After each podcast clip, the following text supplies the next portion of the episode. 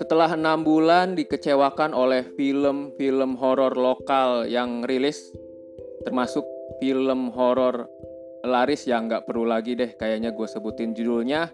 Akhirnya nih di bulan ini di Juli pembuka semester kedua ada film horor yang beneran memuaskan judulnya Ivana. Hore!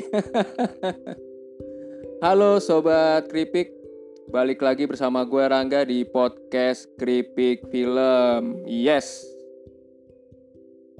Mentang-mentang horor Indonesia tuh kan bisa dibilang primadona ya. Ya, horor adalah primadona lah pokoknya di Indonesia itu. Mau sejelek apa pun posternya, mau seaneh apa pun trailernya, mau serandom apa pun sinopsisnya, mau pakai pemain yang nggak terkenal ataupun bintang papan atas, mau siapa pun sutradaranya bahkan yang sama sekali namanya tuh nggak pernah kedengeran sebelumnya sekalipun horor Indonesia bisa dibilang paling gampang yang namanya mendatangkan penonton. Correct me if I'm wrong. Yeah, horor itu paling gampang mendatangkan penonton ketimbang genre lainnya. Apalagi mereka yang niat membeli tiket bukan buat filmnya melainkan untuk gelap-gelapan. Di pojokan alias penonton pacaran, iya kan? horor kan gelap, jadi dimanfaatkan lah tuh. Alasan ini yang justru bikin horor malah sering kali jadi lahan basah dalam tanda kutip. Disalahgunakan oleh mereka yang mau ngebuat film itu semurah-murahnya tapi juga ngarep untung yang banyak melimpah. Tragisnya kebanyakan nggak ngerti apa-apa gimana hasilkan produk tontonan setan-setanan yang boleh dikatakan layak dikonsumsi oleh manusia. Horor yang seram menurut mereka itu pokoknya setiap 5 menit sekali ada penampakan ya Allah melelahkan. Karakter dan cerita bodoh amat. Nomor ke 100 kayaknya. Ke laut aja tuh yang namanya karakter dan cerita. Jadi semester pertama tahun 2022 ini tragisnya memang didominasi oleh film-film horor ya semacam itu. Lalu muncul Ivana, hantu kepala buntung bagian dari semestanya Danur yang hadir di momen yang tepat untuk menyelamatkan perhororan tanah air yang memang sedang darurat film Dedemit Sehat.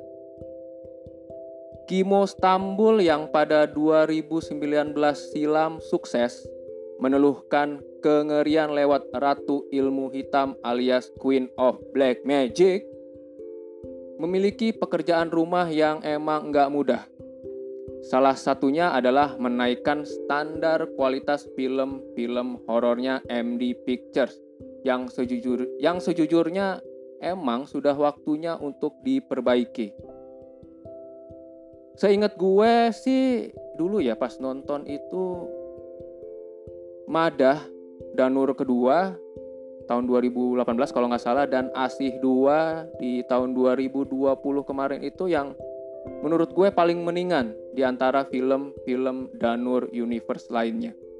Namun kedua horor arahan Awi Suryadi dan Rizal Mantovani ini juga sebetulnya menurut gue masih kurang memuaskan Buat gue yang berharap bisa ditakut-takuti hingga baca ayat kursi.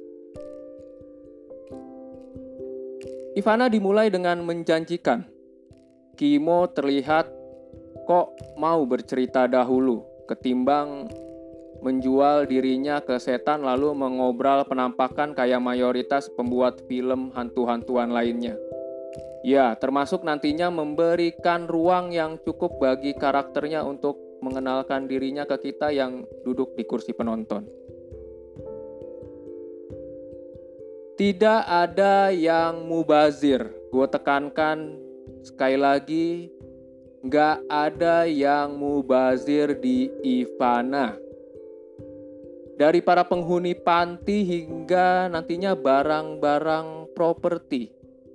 dari tokoh yang paling annoying sampai kampak yang dikira nggak bakalan penting. Alhasil Kimo efisien dalam urusan memaksimalkan budget Ivana. Karena semua yang kita lihat punya peran dan fungsinya masing-masing dalam penceritaan.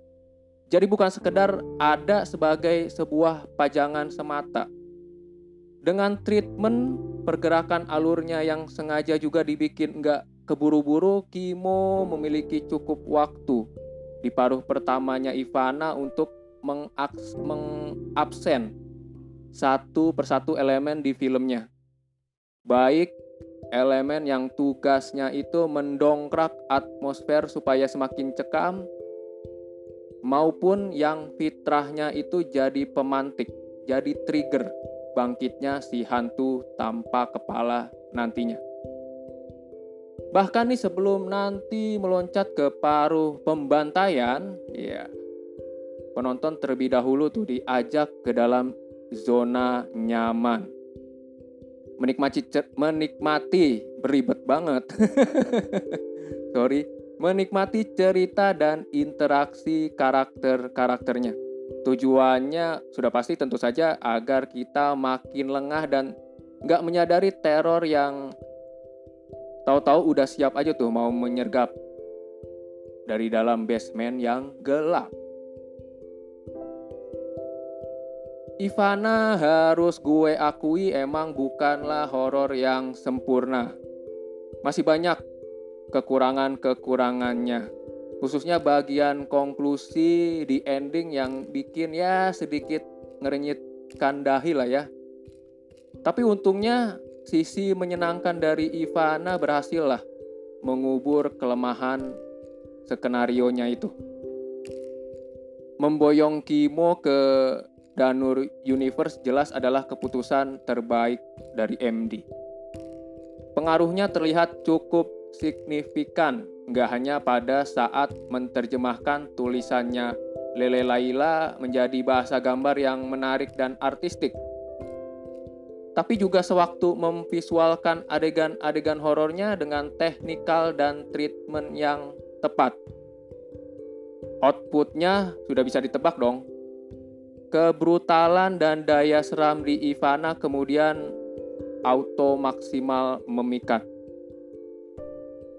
Kemunculan si kepala buntung Ivana tak bakalan bikin kita kelelahan. Layaknya penampakan di film-film horor produksi MD sebelumnya. Sebaliknya, atraksi silent terornya Kimo akan membuat kita semakin ketagihan, walau sudah panas dingin tuh karena ketakutan. Gue puas dah pokoknya dengan apa yang ditawarkan oleh Ivana termasuk momen flashbacknya yang wow, edan sekali. Menurut gue itu, seingat gue sih gue nggak pernah lihat apa treatment flashback yang sebagus Kimo di Ivana ini. Yap, tahun ini kita punya banyak film horor lokal. Tapi baru sekarang gue beli tiket kayaknya nih. Terus nggak pakai acara teriak-teriak kembalikan uang saya, kembalikan uang saya, alias nggak menyesal. Ya pokoknya memuaskan lah semuanya dari seremnya, dari brutal-brutalnya, dari pas Ivana mulai nyabutin kepala orang, penghuni panti satu persatu, dari ceritanya, dari treatment flashbacknya, dari bahkan properti-properti karakter-karakter annoyingnya semua, ya emang dimaksudkan untuk bikin film secara utuh itu menyenangkan. Yap, akhirnya ya di pembuka tahun 2022 ini ada horor yang bikin gue puas Alhamdulillah. Semoga setelah ini please, please. Horor emang primadona. Tapi tolong jangan di apa ya? Jangan disalahgunakan. Buat penampakan-penampakan doang tapi nggak ada ceritanya sama sekali gitu. Iya, horor horor tuh bukan Iya horor emang harus serem, tapi serem itu juga bukan berarti cuma dari penampakan setiap lima menit sekali gitu kan bisa bersumber dari ceritanya atmosfer bahkan karakter-karakternya juga bisa dibikin bisa jadi sumber kengerian tersendiri gitu loh nggak cuma penampakan setan gitu kan. Nah ini Ivana tanpa wajah seram juga bisa ngeri kan? Soalnya Kimo bisa efektif membangun atmosfer duluan tuh di awal. Jadi pas nanti hantu kepala buntungnya muncul walaupun diam-diam menghanyutkan ya silent terror itu tapi jadinya juga efektif gitu jump scare jump scare-nya gitu. Ya pokoknya ini Ivana memuaskan lah buat gue. Tiga setengah bungkus keripik. Semoga setelah ini film-film horor selanjutnya mengikuti jejak Ivana memuaskan gak bikin penontonnya yang udah keluar duit menyesal ya sip Sampai sini review gue soal Ivana. Yang penasaran langsung aja ke bioskop diramaikan biar penontonnya berjuta-juta. Biar apa ya? Biar biar orang tuh tahu kalau film apa ya? Film horor bagus juga bisa laris gitu. Nggak bukan berarti film apa ya? film laris itu belum tentu gitu bagus gitu kan. Jadi mari kita lariskan yang film ini, film yang benar-benar bagus itu mari kita lariskan lah, biar biar kena biar berikut berikutnya juga film-film horor gitu bisa bisa bagus. Sip, thank you yang udah mendengarkan ocehan ocehan gue sampai di episode review Ivana ini. Thank you banget. Sampai ketemu di review-review horor selanjutnya, film-film selanjutnya. Gue Rangga, thank you. Ciao. Kembalikan kepala saya. Bye-bye.